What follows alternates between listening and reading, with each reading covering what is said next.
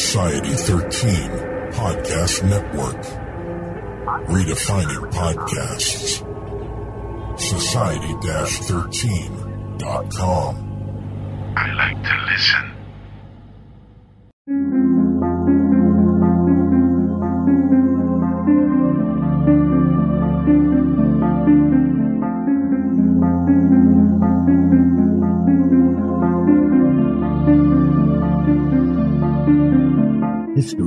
Tells the story of the world and of our lives. Sometimes that history goes bump in the night.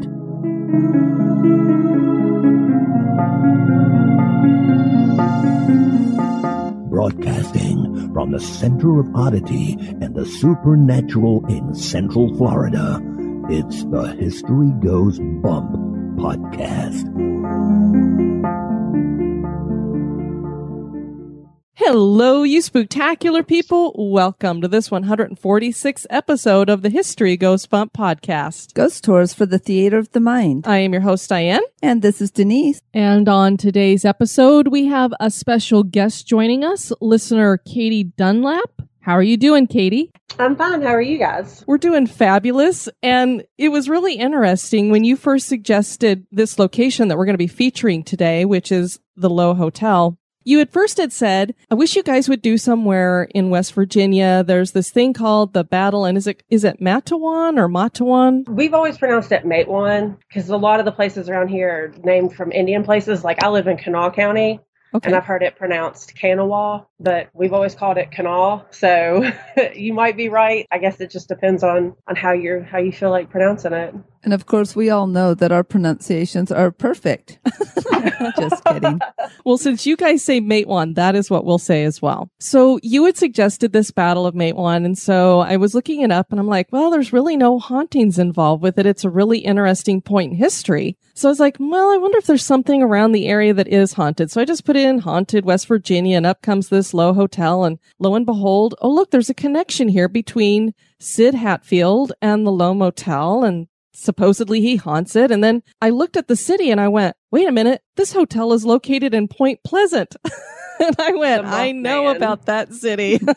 Absolutely. exactly for that reason. And so on this show, you guys are going to get a whole bunch of information. It's a confluence of wonderfulness as far as we're concerned with history, hauntings, and legends. So you could not have suggested a better thing, Katie. Oh well, thank you. I'm just excited to even be on the show with you guys. Keep you all in business with all these spooky podcasts. How long have you lived in West Virginia? My whole life, born and raised. So you know it for sure. Well, before we get into talking about the haunted Lowe Hotel, the Battle of Matewan, and the Mothman legend, we'd like to point you in the direction of our website at historygoesbump.com. Denise, if people want to send us feedback, where can they do that? They can do that at historyghostbump at gmail.com.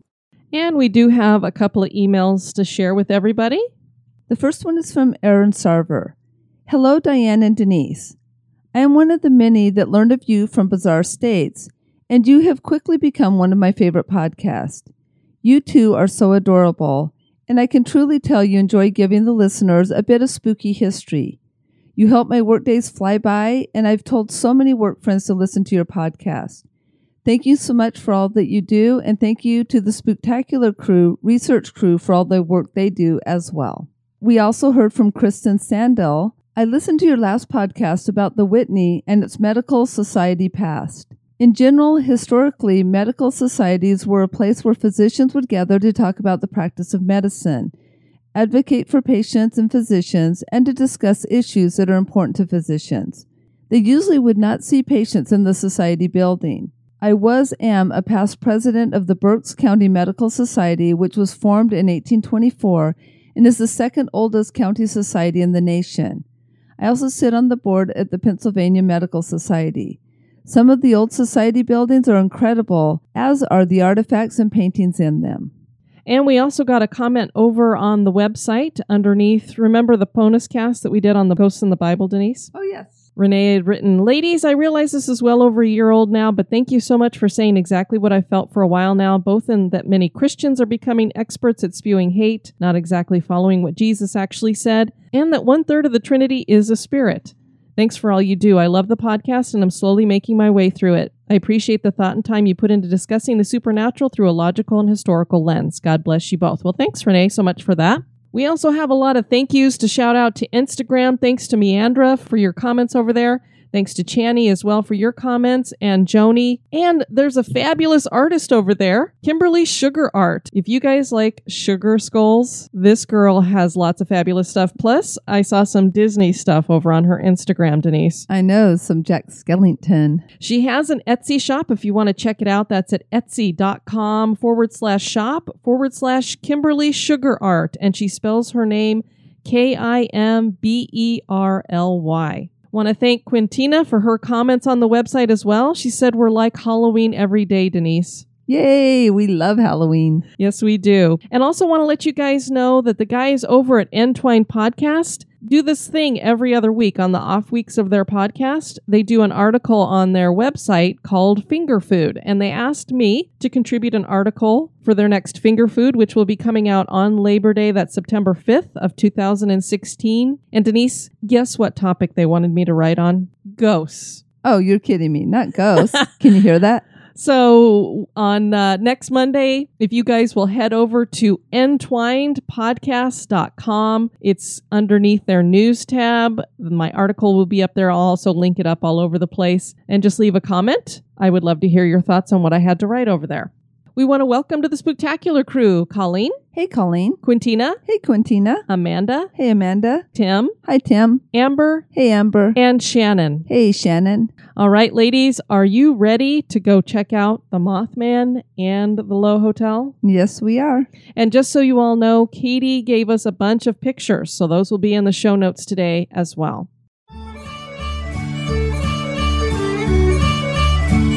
History Goes Bump is entirely listener supported. Become an executive producer for as little as $1 a month. Get listed on the website and invited to exclusive virtual meetups. For $5 a month, you get that and exclusive bonus content like the Haunted True Crime Bonus Cast. For $10 and above a month, you'll get all that plus awesome History Goes Bump gear. Check out patreon.com slash history goes bump, or you can support us via PayPal. Click the support the show tab at historygoesbump.com for more information.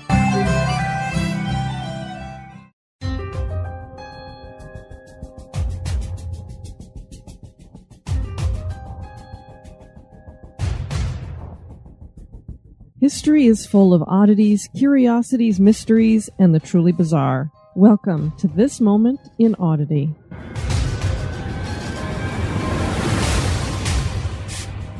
Scientists in Belgium have created a solar powered machine with a unique ability. It can turn urine into drinkable water. The scientists conducted an experiment at a musical festival that lasted 10 days. In that 10 days, they managed to capture 1,000 liters of water from the urine of several partygoers. The urine is collected in a tank where it is heated by solar power in a boiler. The liquid is run through a membrane that distills 95% of the ammonia from the urine and pulls out the potassium and nitrogen to use as fertilizer. They plan to use the former urine that is now water in the production of Belgian beer. So next time you order a Belgian beer, be careful. It might taste a bit odd.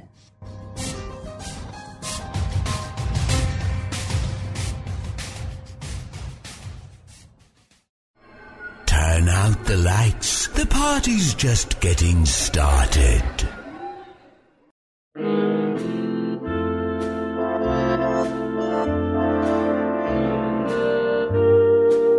This day in history.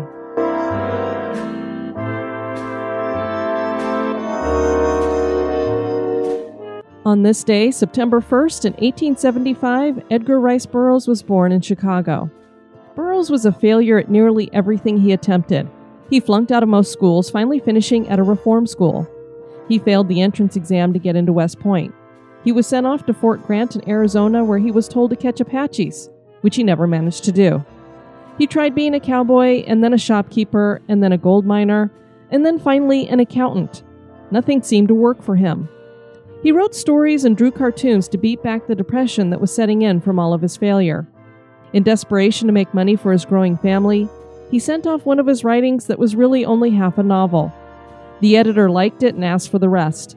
That story was Under the Moon of Mars, and it is considered the turning point of 20th century science fiction. Then came Tarzan of the Apes, and as they say, the rest is history.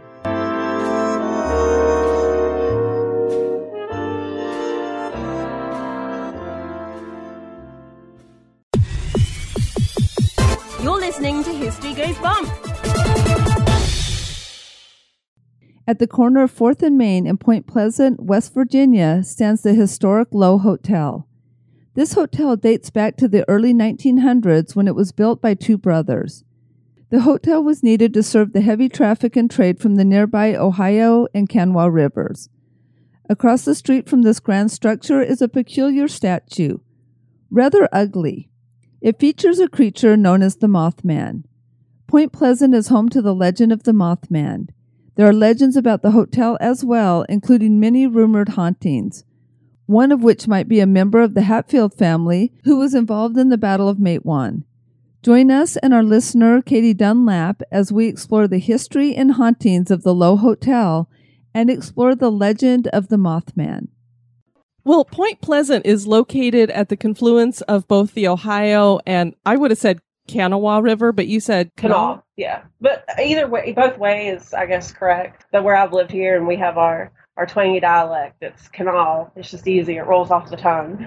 Canal River. Okay, well, we'll say it that way. There was this French explorer that had set up. Basically, France was trying to move into the area and they wanted to make this part of New France. Of course, we all know that the British were here as well and they were in fights with the French over who was going to get what land. And so France really wanted this area and wanted to get a foothold in here but the Native Americans there were already in league with the British. They didn't really want the French to be there. And that's why we ended up having the French and Indian War. And part of it took place in this area. And then they had a war there that was actually called the Battle of Point Pleasant. And I'm not exactly sure where they got the name Point Pleasant. There was Colonel Andrew Lewis had established Fort Blair there in 1774. And I don't know if he just liked the name or if he thought that the point here was pleasant. I, am not sure. See, that's what I had read. I want to say that's because when I in, in West Virginia, every eighth grader has to go through West Virginia studies. I don't know if it's still a thing now, but when I was going through eighth grade, we had to. And I do want, I do remember it like it was uh, the guy liked it so much. It was a pleasant point where the two rivers met, and that's why he it was named Point Pleasant. Okay, well, it's a, a good name. It's kind of funny, Diane, as you were going through. It's like, and the British and the French were fighting over this area, and I'm glad that the natives came into it because it's like we're fighting over who gets the land. I'm like, well, neither one of you get it. it belongs to the people that were already here. But uh, side note. So that stuck. And then I guess Fort Randolph was built there after Fort Blair went away. And the settlement received its official charter in 1794. Then the city was finally incorporated in 1833. So this city has been there for quite a while. Yeah. And I'd say probably even a little bit before, considering how everybody did trade and travel along the rivers. There was a bridge that they built over yeah, it was over the Ohio River. It was it went you could drive from Point Pleasant straight into Gallipolis, Ohio. Okay, so basically it connected West Virginia to Ohio. It was built in 1927 and at the time it was quote a shining example of man's engineering ingenuity, but apparently they didn't build it very well. No, it was a suspension bridge and it where it collapsed in 67 it had like the two towers that had that the, the road went over. And then of course it was suspended by huge cables along the top of it. To connect the cables they used eye bolt and you'll like this denise. It was the 13th eye bolt that snapped. And that was on this it was on the ohio side. And it snapped and the cables came down. And then it wasn't too long after the entire bridge just collapsed just came down and there were 70 cars on the bridge at the time because this happened around like five o'clock rush hour time. And people were going across into point pleasant and into ohio. And i had uh, talked to one gentleman. He runs the river museum up there in point pleasant. And he remembers it when it happened. And he had said that there was a like a basketball game or something going on. So I guess there was a lot of people traveling over there to go to the game or to you know, getting off work or going home, you know, fix dinner or going to the store. And he said there was about 70 cars on the bridge when it collapsed. And and I've read different descriptions on it. Like it was anywhere from 39 people to 46 people had were killed when it mm-hmm. came down. and so I'm not quite sure, but somewhere in between then it was, and it was devastating for the town. It was very, very devastating for the town. Oh, I can bet. I can't imagine, you know, you just have, and it's close to Christmas because this happened in December. And so, you know, you're planning on celebrating holidays and having fun. And then all of a sudden this huge disaster and tragedy happens like right on the eve of, of the Christmas holidays. Yeah. And you probably got family in, so you probably got family members you haven't seen in a while. And Well, and it had been there for 40 years, so you'd think, oh, it's secure. Yeah, well, even people I've read accounts, people say like the bridge would shake real bad. Well, I mean, I get any bridge does. It has to have a little give, but he, they said it would shake, like it would be scary how bad it would shake, and a lot of people would refuse to like to go over it because of that. Well, it probably is some kind of faulty building mechanics or something that caused that to happen. But when you have these things happen and you have some superstitions in the area, people tend to blame other things than just what probably is what more than likely happened. Yeah. And because the Mothman had been seen right before this time period, a lot of people blamed it on him. And there also is some stories about curses in the area as well. So See, I, I'd heard that too. Like Chief Cornstalk had cursed the area and like cursed it for like 200 years or something. I think that's what I read. what had happened is he had gone up to the fort and he was trying to, this is back during the Revolutionary War, and he was trying to keep the peace. Britain had been in league with a lot of the native tribes that were in the area and getting them on their side. And what happened is Chief Cornstalk went up to what was then Fort Randolph and he was talking to Captain Arbuckle, who was in charge there, and he let him know the British are mobilizing all of these native tribes and you guys need to know that this is happening right now. I'm holding out, but there's a lot of pressure and we're more than likely going to join forces with them. And the minute Captain Arbuckle heard that, he took him hostage and said, well, if you are going to bring your people against us, then we're going to arrest you, basically. And they treated him really well. They arrested a few other uh, leaders that had come with him and they were feeding him and everything. But one day there were two soldiers that went outside of the fort to go hunting and apparently they were ambushed. One of them was killed. And when the body was brought back into the fort, the soldiers were just outraged. And so since they had some Native Americans that were right there in their prison, they said, this is who we're going to take it out on. And they broke into where they were keeping them and they killed all of them. And I believe Chief Cornstalk was shot something like eight times. Yeah, it was really brutal. It was a real brutal murder. I think you are right. I, I didn't really, ha- I kind of struggled to find a lot on him, oddly enough. But yeah, I think you are correct. I think it's about eight or nine times. It was real brutal from what I've read. And basically, his curse was along the lines of, I never did anything to you guys. I never warred with you. We just want to protect our people here. We want to protect our land. We want to protect our homes. I didn't want to join with anybody. I didn't want to join with Redcoats. I didn't want to join with you. This is what you've done to me. And because you've done this to me, and I think his son was there as well. He said, May the curse of the Great Spirit rest upon this land. May it be blighted by nature. May it even be blighted in its hopes. May the strength of its peoples be paralyzed by the stain of our blood. I don't think I'd want that on my city. Um, Lord, though. and it appears that that curse actually may have very well come true. Well, what's interesting is the town of Point Pleasant really struggled for many years to get a footing. There was a historian who was writing about it at the time. And normally a, historian writing back in 1808, you wouldn't think that they would buy into necessarily these curses, but he actually wrote, Point Pleasant did not flourish for many years after the turn of the century. There was no church for more than 50 years and society was at a low ebb. There was a popular superstition that because of the fiendish murder of Cornstalk there in 1777, the place was laid under a curse for a hundred years. And you obviously heard 200. Yeah, I've read 200. But I've also read that he never made he never made a statement. He never made a curse. So I mean, you, he's been shot eight times. I'm thinking he probably didn't have time to say much.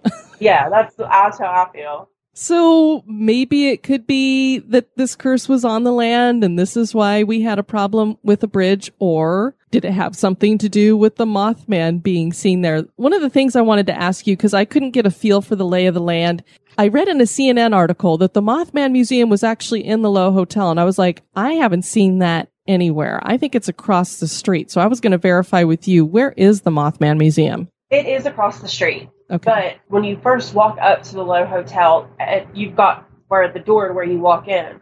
But down a ways on the sidewalk, there's three buildings, and they're built like the Lowe Hotel is over top of those three. Like they're built into the the building itself, and you can go into them. There used to be a diner right there. I guess it shut down or they've moved because it's now the Galleria, and there's two buildings for that. And then the very last building is the world's. They claim to be the world's only U.S. Navy poster museum, and it's the very last building. And you can go in there. We went in there. We pay for a little tour, and you can go in and see all the different posters from like the Spanish American War. They had a few, and Wow. World War One, and World War Two, and Vietnam, and it was really neat. And they had a section for like the pinup girls Oh, from neat. that. Yeah, it was really neat. It was really neat. And the lady at the, the poster museum did tell us that they used to be the that it used to be the Mothman Museum because she had like a little Mothman bust that she put in a little navy outfit, and he sits right there when you first walk in. okay.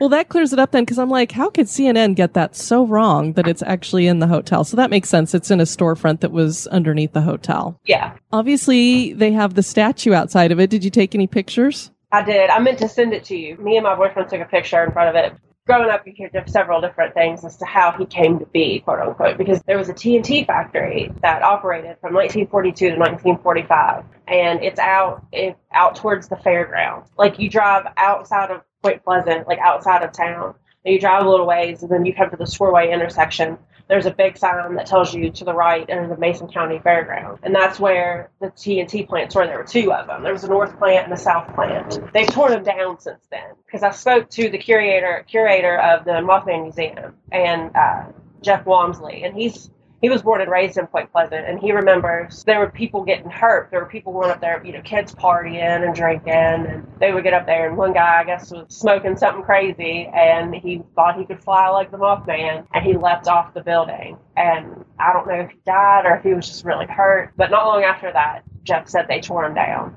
And there's also these. Uh, on the other side, you come to that intersection where you turn right to go towards the fairgrounds, towards the TNT plants. You can keep on going straight, and there's a uh, Christmas tree farm that's not too far down the road on your right, and you make a make a right right there, and you'll turn in between like a big cornfield and the, the Christmas tree pla- farm. And if you drive out that way, you'll pass these. I believe there's seven roads, and some of them are gated off, and they're private property, and then there's some that look like the guard railing, like on the side of the interstates, and those are the ones that aren't private property. You can walk, you can climb over those and go back through there. And there's these igloos that were used to store munitions and TNT and chemicals and other various materials that the TNT plant used, and they're covered with dirt and grass and trees. So I guess back back during World War II, if enemies flew overhead, they couldn't see what they were and destroy them. And that's supposedly where the Mothman hangs out the most. Like I- I've heard that it was a homeless man that got into some toxic material. That was before that before the TNT plants were torn down. Mhm. I've heard that it was a crane, a sandhill crane,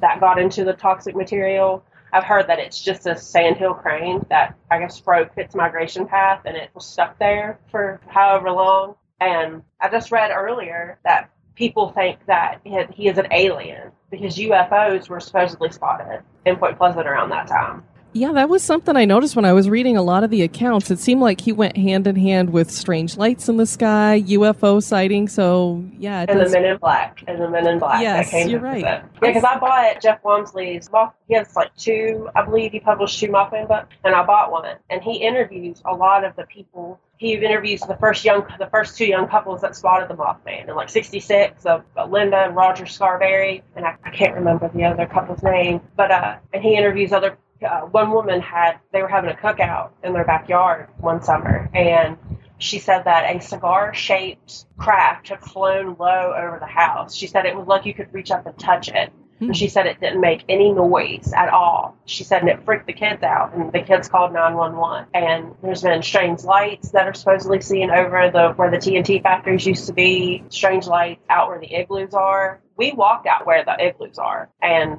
there's a huge pond that, well, there's several ponds because it's like 3,500 acres Oh, of wow. land that they use just for the TNT plants and where these igloos are. There's ponds, I guess, everywhere, and that's where they dumped a lot of the toxic material, a lot of the because it's been declared a PA natural disaster, something. It's small town America. You know what I mean? If You went to church on Sundays. there was nothing, anything out of the ordinary or anything that was odd. A lot of people just immediately shut down and dismissed.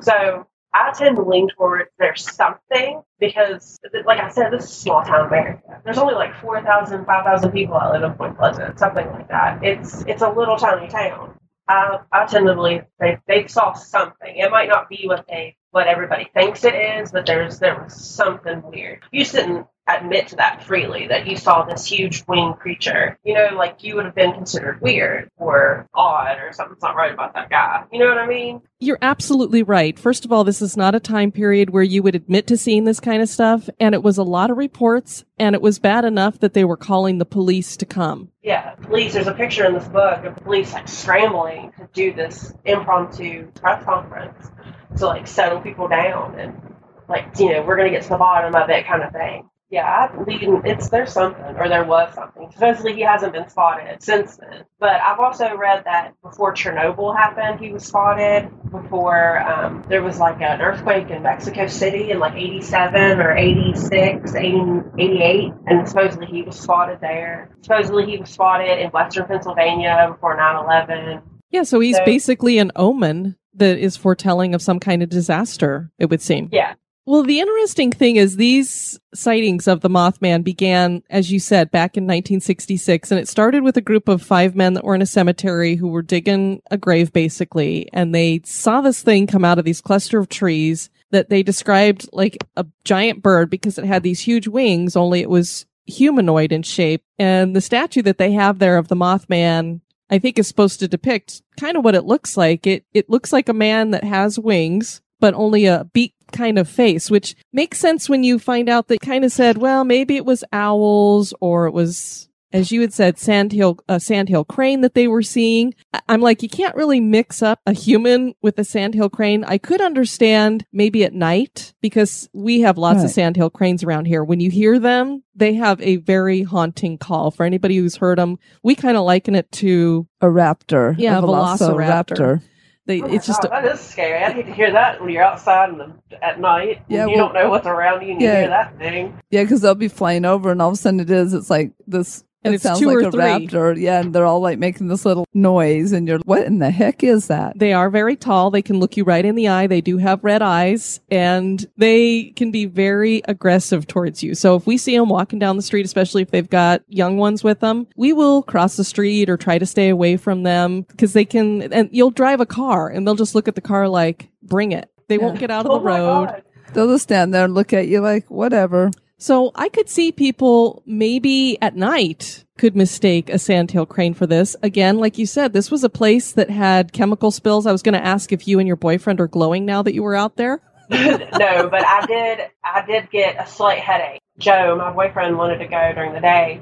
I was like, no, let's wait. Let's go at night. You know, that'll add to it. Like it'll be that much creepier. I was the first one. I was like, well, you know, we've been out here a while. Let's get back to the car. I started walking back down the road because it freaked me out being out there. Because I've also heard um, my boyfriend bought. I don't know if you came across the name John Keel when you were doing any research for this, but he wrote the Mothman Prophecies book that eventually became the movie. And he spent a lot of time in West Virginia, up in Point Pleasant, interviewing and that kind of thing. He wrote in his book that you, there's supposed to shadow people that hang out around the igloos. And that was one of the reasons I wanted to go kind of at night. I was like, I want to see if we could see some shadow people. Are Oh, you I'm crazy? I know. I was Oh. about to um, say, geez. Because one, we're glad that the trip was not a glowing success, pun intended. Um, Dun-dun. Da-da. But the, the other thing is, shadow people freak me out. And you were actually actively trying to find some? Yeah, like that's what I that's what I told him because we brought my it was there was three of us. My boyfriend bought brought his friend Charlie because he was like, "Look, I want to hunt. If y'all are hunting the Mothman, I want to go." Some of the igloos had overgrown, like the entrances had overgrown, and I'm I'm tall. I'm six foot. My boyfriend's six foot three. Like I'm not, ab- and it was dark, and I wasn't about to like bend down and try to walk through spider web. Lord knows what else, just to mm-hmm. get some of these igloos. And they left me standing out there by myself, and all I had was this little cheap flashlight that we picked up at the Dollar General, and it didn't even have a strong beam. I was like, well, I'll just use it as a weapon if this Mothman decides to come up on me. but we didn't. I didn't see. I felt weird being out there at night, but I didn't see anything.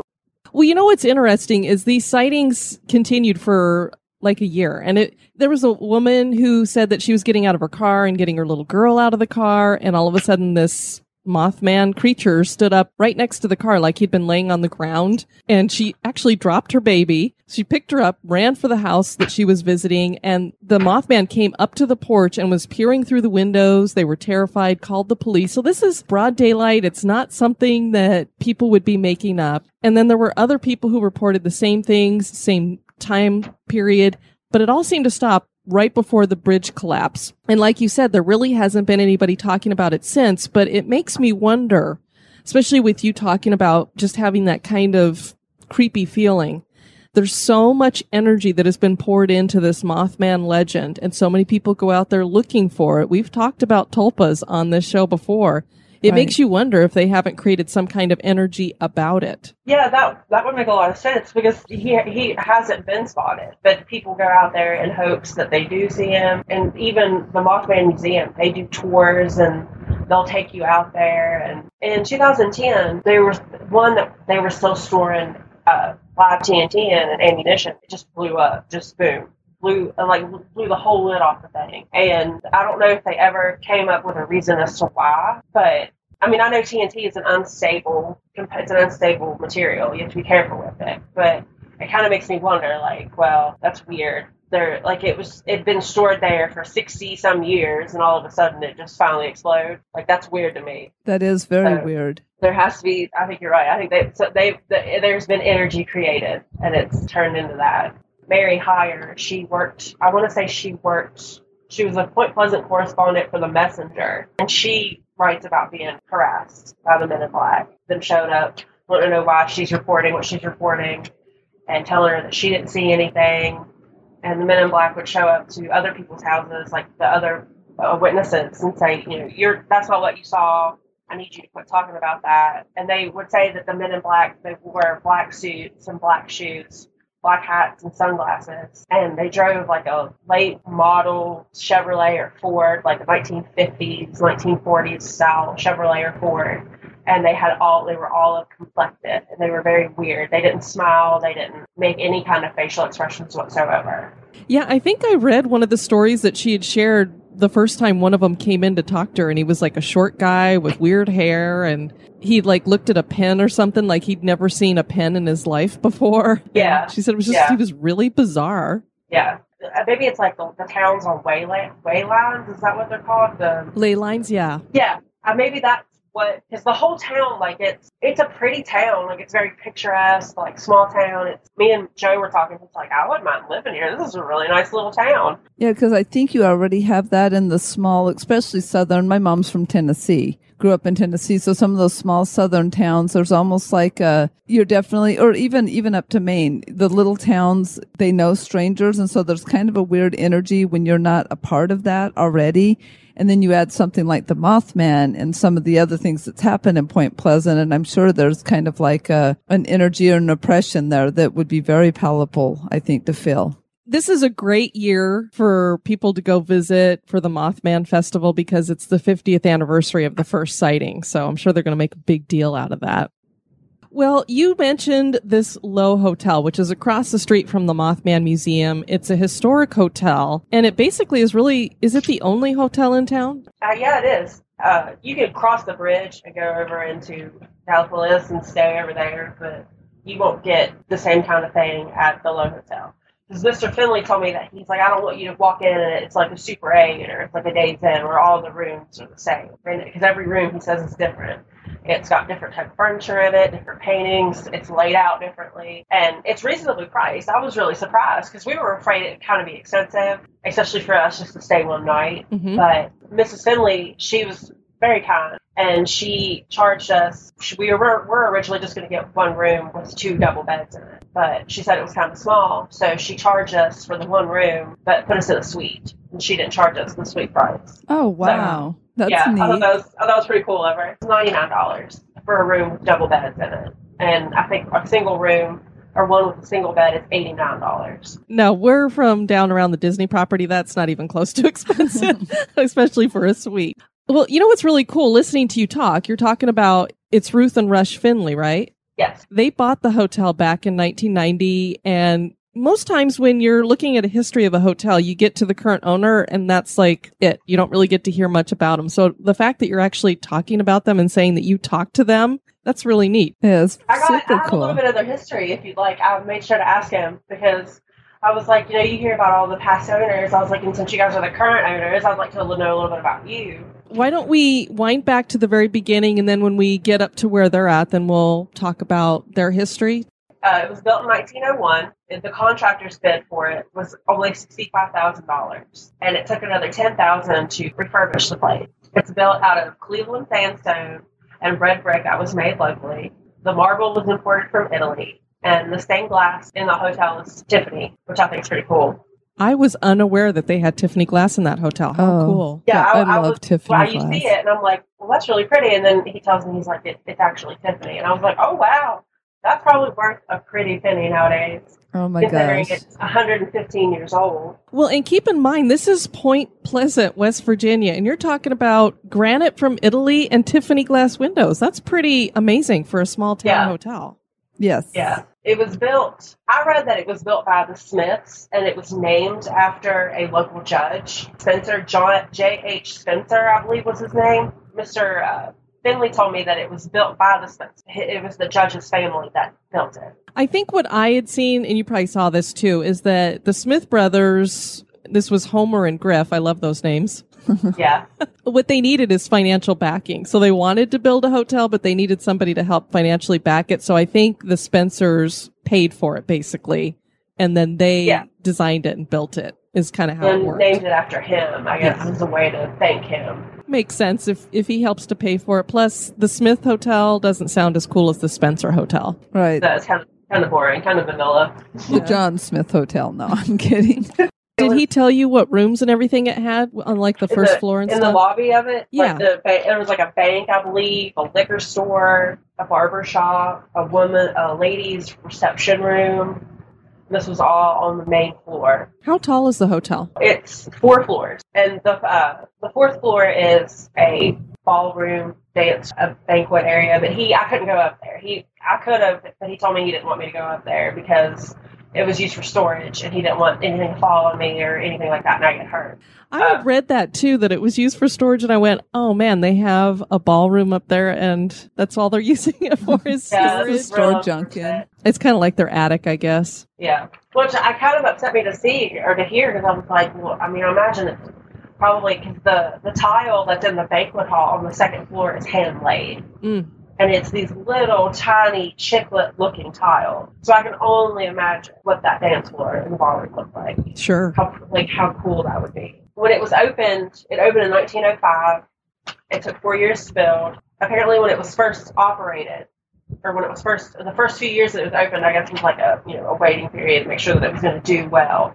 And from 1924 to 1929, before they sold it, it was just strictly for profit. They owned several different. They had their hands in very different different honeypots. And when the stock market crashed, Sutton sold it. and He sold it to Homer Lowe. They renamed it obviously to the Lowe Hotel, and it's always remained open since it opened in 1905. You know, I find it interesting that the Lowe family who buys it in 1929, his first name was Homer too. Yeah, and his son Homer Jr. So a Lots of lot of Homers. Homers. So they better play the lottery. It's something about the Homer name. Look out, everybody. Can I ask a quick question? Because I had read uh, in one place, and maybe Mr. Finley didn't share this with you, but supposedly there was some illegal gambling and prostitution that had gone on before the Lowe family took over. He did mention that to me. Okay. uh, they gambled and they had ladies of the that's what he said ladies of the night come in and when the Lowe's bought it they shut that down they said that is not happening in our hotel anymore and they opened it up oh they opened up I guess what was the bank and the barber shop they turned it into like civil rooms for churches to come and and do I guess projects and have meetings and things like that inside the hotel so yeah they shut all down all the fun they took all the fun. shut out. that all down They brought the church people in to exorcise the demons of Gambling and prostitution. gambling and prostitution. sins of the flesh no more in this hotel. It was uh, it, it had 64 original rooms. Not, not every room had running water. The the hotel had always had electricity and water, but every room there was communal bathrooms down each hallway, and each room had a sink.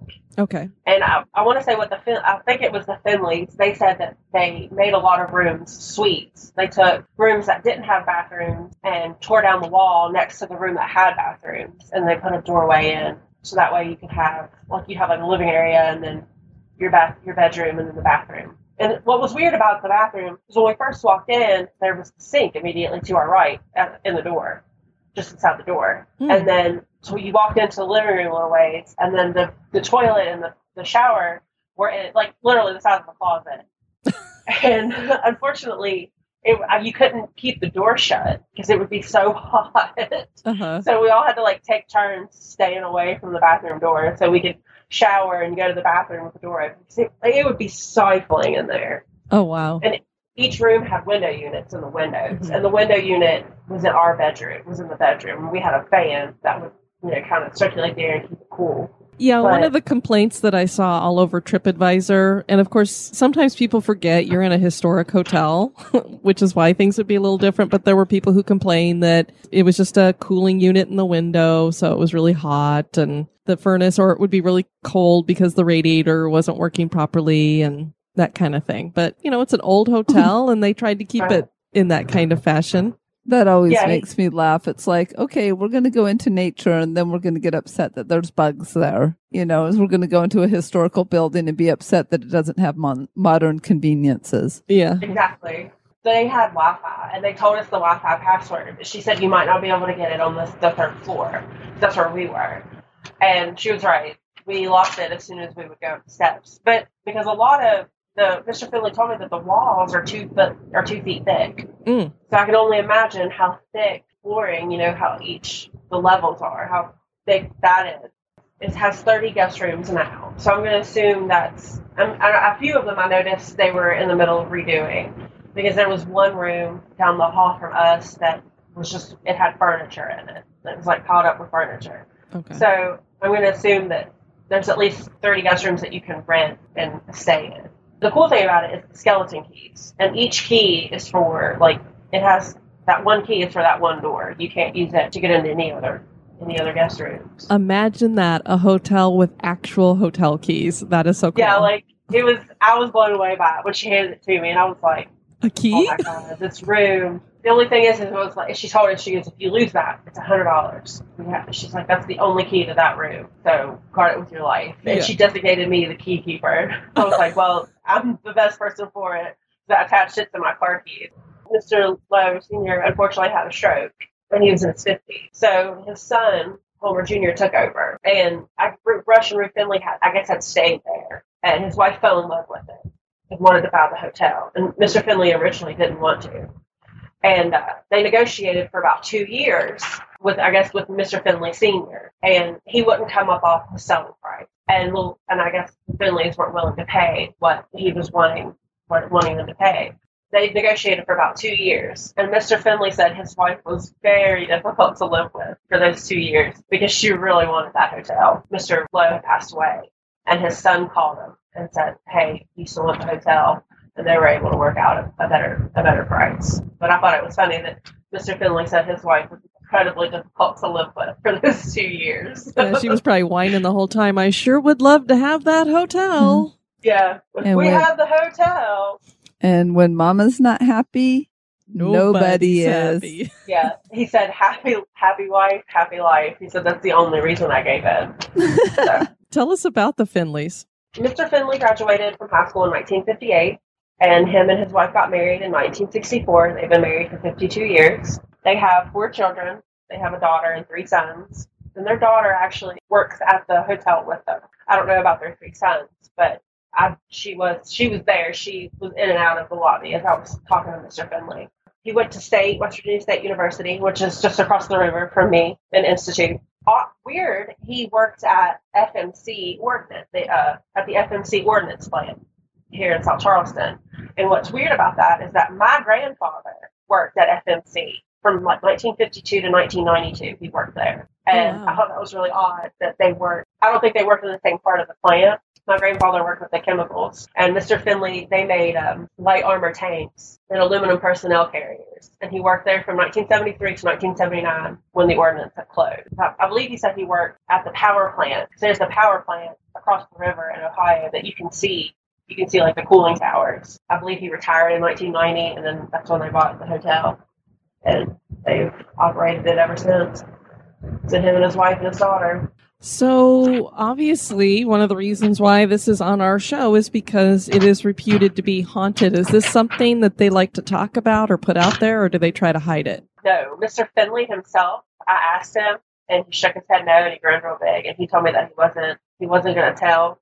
Like, we have had guests tell us experiences. He says, but I don't want to be known for that. But Mhm. apparently, I should have spoken to his wife and his daughter because when I was talking to Mr. Finley, my boyfriend and his friend came down and they said they were going to go walk out to an ATM and then I, I guess stop and stop at another store and they spotted her their daughter when they were walking back towards the hotel and she was outside smoking a cigarette. And they, I guess Joe had mentioned what we were there, what we were there for, and she said that she would tell us some stories. And apparently, she had an experience, but she didn't tell me the experience. I, I looked it up online. I found Okay. her experience online. She I was, was going to say, I, I. I think I've heard her experience. Go ahead and share it. Yeah, she was up on the fourth floor in one of the storage areas sneaking a cigarette. And Mrs. Lowe, her rocking chair was up there. And apparently it started rocking back and forth while she was in there trying to smoke. And I, if I were her, I'd have put that thing out and I'd have ran right back downstairs. that cigarette isn't worth it. Well, it could be why she smokes outside now too. That's true. That's true. And apparently, there is a ghost string quartet that you can hear on the fourth floor playing softly. Uh, the room we stayed in was room 316, and supposedly that's haunted by a riverboat captain named Jimmy O'Brien. And what's weird about that is, I believe he did work. Homer Smith, people that built the hotel or helped build it or whatever, he owned a steamboat company. And supposedly, Jimmy O'Brien was one of his captains, and he would stay in the hotel while waiting for his ship to come back into port and he could take over, I guess, for the other captain. And supposedly he haunts it. But we didn't have any experiences in our room. We didn't have anything. We never walked in to find a, a man in turn of the century clothing standing there waiting on his steamboat. So supposedly he haunts that room. There is a record of him in 1915 working on a steamship there. I think there was a woman who had stayed there in 2005, and that's where some of those reports come from is that she saw him staring out the window towards the river and he was wearing his ship captain's outfit. And she demanded to know, What are you doing in here? I think enough was said that she realized he wasn't of this life because she ran. Well, you know why she noticed that he wasn't of this life? He didn't have any legs. Oh, that's right. Yep. I would run Yeah, I too. ran too. and uh, you had mentioned Sid Hatfield, what had haunts the place. Yes. But I also I've, I've read two conflicting reports. I read that he used to stay there back when it was the Spencer Hotel, but I've also read that there's no record of him staying there. And it's also odd that he haunts it. He supposedly haunts it after his death because he was shot and killed in Matewan. Matewan's in McDowell County, and that's in the southern part of the state. It's closer to Kentucky and parts of Virginia. And Mason County is up towards Ohio, and they're almost on opposite ends of the of the state, which I find really really weird that that would be the place he haunts. I totally agree because when you first had suggested the Battle of Matewan to me, and I was looking at it, and you'd mentioned that one of the Hatfields was a part of it, and I was looking at it, and then I saw that he haunted the Lowe Hotel. I was like, well, these cities must be near each other, and then I went, well, God, they're not anywhere near each other. How in the world? And of course, there's Yeah. not necessarily any report that he definitely did not die there, and I couldn't find any conclusive evidence that he did stay there. The only thing that we really have to go on is that somebody saw him there, told people that they'd saw him, and the reason why they knew it was him is because they saw his picture on a postcard and Yeah. said, "This is the ghost that I saw," and that's well, all we have. what it may have been was oh, back then a lot of men have the same kind of facial hair, and same kind of hairstyle. So maybe because it's like you all always say, like a full blown apparition is a rarity. Hmm So who's to say that maybe she caught like the glimpse of him, like the side of his profile or something, and then she like the hairstyle was the same or the facial hair was the same or you know whatever the case may be, and that's why she's saying that's who it is. Well, and that would be, I mean, even if you got a really good glimpse, if I was at Disney and I got a glimpse of somebody and then saw their picture however much longer saw a picture of somebody who had the same hairstyle. Maybe there's just something a little different about the person i saw you know with, in the crowd or wherever. But if you showed me a picture of somebody who was similarly dressed and the same hairstyles i would probably very easy be able to be like oh yeah that must have been the person. That looks like them Well, and I listen to enough true crime to know that eyewitness reports are the least reliable. So they don't like necessarily to go with eyewitnesses when they're trying to try a case because that's why you'll hear a lot of descriptions change and it's just not real reliable. And especially if you're spooked by something and it's going to be a flash. But since Yeah. we're talking about Sid Hatfield and we mentioned the Battle of Matewan, we probably should tell people what that was. Yeah, it was between uh, miners and coal company detectives. Because I don't know if you know a whole lot about that, but back back when coal mining was becoming huge, the coal company pretty much owned the town. They would it kind of like boomtown, like I guess with the the gold rush and everything like that. The coal company would own an entire town. It would build houses, it would furnish houses, and it would give the people that worked for them script, and they could use it in place of money at at stores. The behind the scenes kind of stuff or the the backstory here is Sid Hatfield was the sheriff or the police chief of Matewan. And he was a big time supporter of the United Mine Workers of America as well as the mayor of Matewan. And the reason was, like you described, basically the coal companies owned the town and these people were their servants. They could run them extra hours. They were in unsafe conditions. So there really was a need for a union to come in and make things better. The detectives that were the main ones that are a part of this were the Baldwin Felts detectives. And I don't even know why they would call them detectives because what they would do is go in and throw people out of their homes, basically beat them up if they tried to become a part of the union. And they'd heard that there were several people in Matewan who were becoming members of the union. So Albert Felts, which was one of the detectives and one of the people that it was named for, grabbed a group of guys. I think there was 12 of them, maybe even 13, Denise counting him.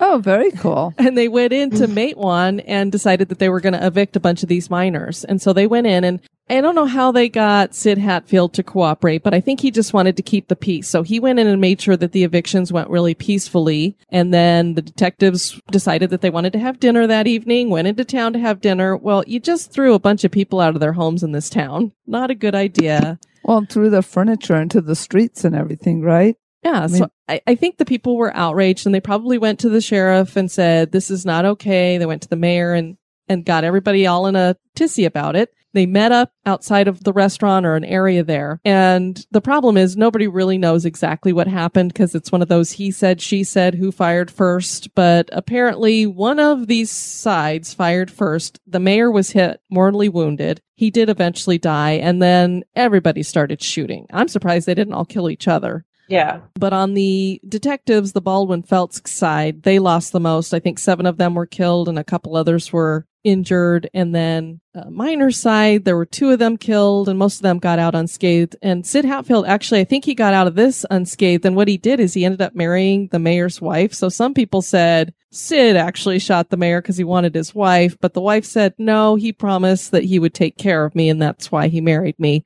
But Sid Hatfield, uh, what I'd read is that about a year later, he and his deputy were eventually killed because of all this. And a lot of people probably haven't heard of the Battle of Matewan, but it started the whole fight that went on between the miners and the coal companies with the unions involved. Because after this, you're going to have a lot more shootouts, a lot more people are going to die, and it's just going to start to spread. Well, and it it was also mining back then was so dangerous, and they picked kids. It was nothing for 14, 15 year old boys because you know th- these were poor parts of West Virginia, and they took these kids and had them go in there and, and do this, and and a lot of the times the shafts were unstable.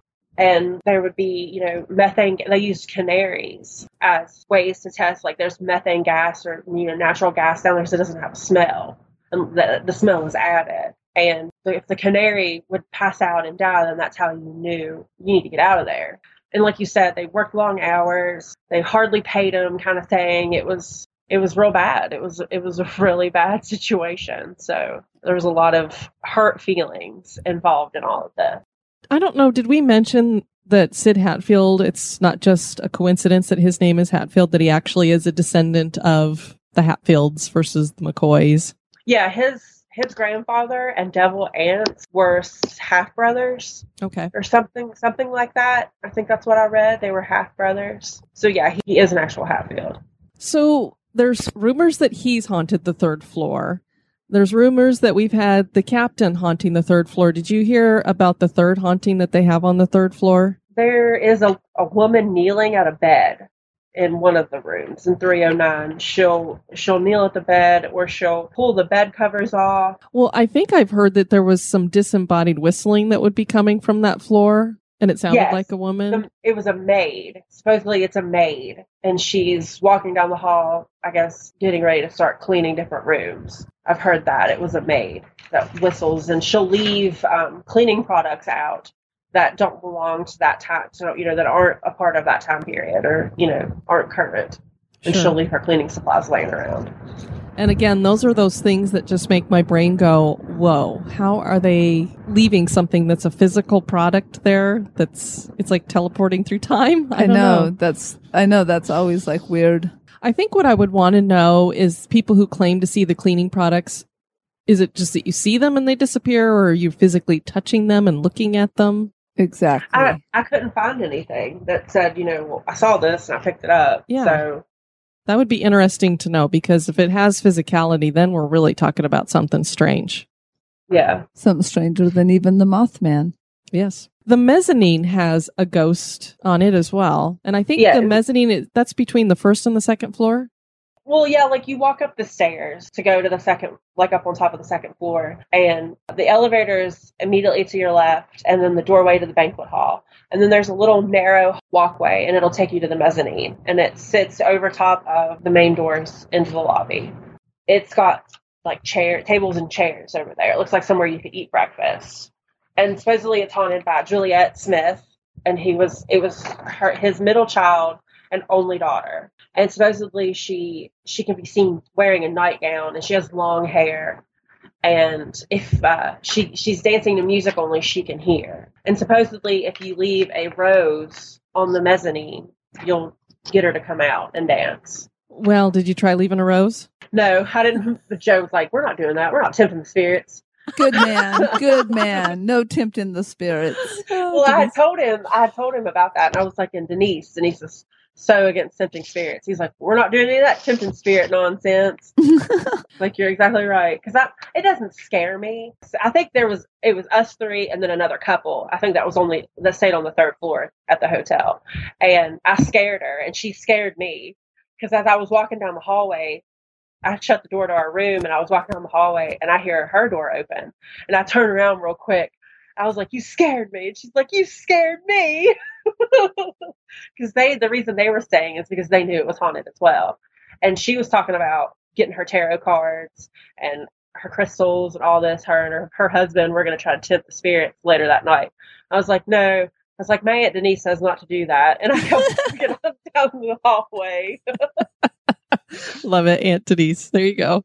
you don't tempt the spirits. That's bad news. Well, you know what's weird about this Juliet Smith is I couldn't find anything about did she die in the hotel? There was a story that she had fallen in love with the boy, and in typical fashion, her dad didn't approve. The boy ends up marrying some other girl. So I was waiting for the end, you know, like, oh, so she kills herself or she dies of a broken heart, and there was nothing. So I don't, I don't know why she's here. Yeah, I couldn't find anything either. So that makes me think maybe she's residual as well. More So- than likely, it doesn't sound like anybody's ever had, you know, any kind of intelligent interaction with her, but it does make you wonder if they're leaving out a long stemmed rose, they're assuming that she might be intelligent and that would draw her out. So now there's another residual ghost. I think that was it on the second floor that they have the little girl's ghost. Yeah, she's seen riding a tricycle up and down the hallways, and you can sometimes hear her laugh, or you can hear the tricycle wheels squeak. Mm-mm. Nope, I could not handle that kind of noising. Nope. Little kids No. laughing and disembodied tricycles. No. Little Uh, kids laughing, absolutely period. not. It's creepy. Hearing that just out of nowhere when you know there's not a kid around you, that's a little creepy, in my opinion. And then brings back visions of a little person looking in a mirror saying red rum, red rum. Yeah. His Does little it- finger bending. Red rum, No thanks. I've seen The Shining. No thanks. The little girl that rides the tricycle, they say she's about two or three, and they think that she was one of the Lowe's children. Yeah. And this one is definitely supposed to be residual because she doesn't interact at all with people. She won't look at you. You try to distract her apparently, and it doesn't work. She just keeps on riding her little trike. So I did find on one of the websites because I like to read through comments sometimes when people post things to see if people might write a little short blip about, hey, I had this haunting experience at this place because sometimes you find some gems there. And uh, I do have a link to the website this was from. I think it was Teresa's haunted history in the tri-state area or something. But this woman had stayed there in 2015 and she said I think they'd stayed there four times, but the, the best time was their most recent, which was in 2015. And she said, the best time was this last week when we returned with our six month old son and my mom. We stayed in room 220, the suite. We all stayed in the two bedrooms with my son's bed between us. Between two and four in the morning, I was awakened several times by the feeling of someone touching my knee, not under the covers as it was hot. Now we all know that that's a big no-no, having any part of your body outside of your sheets. You're yeah, going to get no, touched. you don't do that. Uh oh. I would wake up, look around, see nothing as we kept a light on for the son and check blankets. The, and the blankets were not on her, so it wasn't the blankets brushing or anything. This happened about three times. There's that magic three. I can best describe it as it felt like a small child tapping me, trying to get my attention. When we all woke up at about 8 a.m. the next day, my mom reported that she kept feeling someone touching her as well in the bed across the room. So it's weird because on the second floor, there's the supposed little girl on the tricycle that's supposed to be residuals on the second floor. So it goes in hand in hand with a small child tapping, but it's not supposed to be intelligent. So I don't know. That's weird. Maybe they're Yeah. wrong. How do people go back to sleep? I'm like, if something's touching me, I'm like, can I get a different room or I'll just sleep in the lobby? Thanks. I, well, I, I'm the same way because I make sure I packed like melatonin. I was like, if I wake up in the middle of the night and I can't go back to sleep, I'm making sure Joe and Charlie wake up and they stay up with me. so I packed melatonin in case I needed it to go back to sleep. But I didn't. I didn't. I woke up a few times during the night, but I don't know if it was just because I was in a somewhere. I was in a you know a new place, but I didn't. I didn't get any uneasy feelings in our hotel room. I didn't want to be left alone in there, but I didn't feel uneasy when we were there. So there was So- no weird experiences for you, but you kind of had that feeling that maybe something is watching me or just giving me a creepy feeling, which could just be I'm in an old hotel, which gives kind of a creepy feel anyway. Yeah. Another woman in 2009 was staying, and she didn't say what room, but she was staying there during the Mothman Festival that year. Her name was Lori Kay. She said they had two strange experiences. On Friday night, a hat rack fell over in the middle of the night, which, I mean, it, that could be anything really. Mm-hmm. Yeah. And then on Saturday, the TV came on by itself. Wow. So that's a little different. And the TVs, I'd heard people complaining that they were kind of the old TVs. So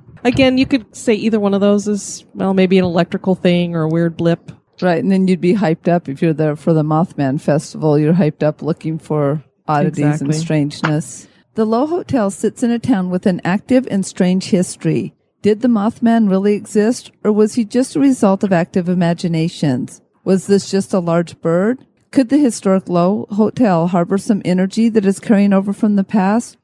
Do members of the Lowe family still remain here in death? Do some previous guests still remain in the afterlife? Is the Lowe Hotel haunted? That is for you to decide. Well, we'll have to send Katie back and see if she gets any hauntings again. Oh yeah, we're definitely gonna go back and try to stay for a little bit longer than just a day because it's it's an absolutely beautiful hotel and it's like stepping back into time. Well, Katie, we want to thank you for suggesting this location to us. It's been a wonderful location to check out, especially with having the Mothman attached to it. It's just a little cherry on that cake there. Absolutely. You're, you're very welcome. Thank you for having me on. I absolutely love your podcast. It's it has saved my sanity at work. So people come up and like tap me on the shoulder. I've got backhanded people because it scares me. what do you want? What could you possibly need? I'm listening to something spooky. On our next episode, we will be featuring a location that's been requested by three listeners. That's how Three? popular it is. Wow. This is up in the Northwest, the Shanghai tunnels. So even though they sound like they are in China, they're actually in Oregon. Oh, very cool. And we will also have another spectral edition on that episode. So looking forward to that. And we have a review to share with everybody. Five stars. H. Rickard. Scary fun. I just found this podcast and I'm on episode 14. I love the witty banter between Denise and Diane. I love the structure of the podcast with the odd moments in history. History of the day, and then the featured story. The podcast is fun and entertaining and helps me through my day. Thanks, Denise and Diane, for the spooky and fun stories. Well, thanks so much, H. Rickard. We appreciate that. We want to thank you guys for listening to this episode. I've been your host, Diane. This has been Denise. And this has been Katie. You guys take care now. Bye bye. This episode has been brought to you by our executive producers. We'd like to welcome new executive producers, Kathy Webb and Monica Crossan. Thank you.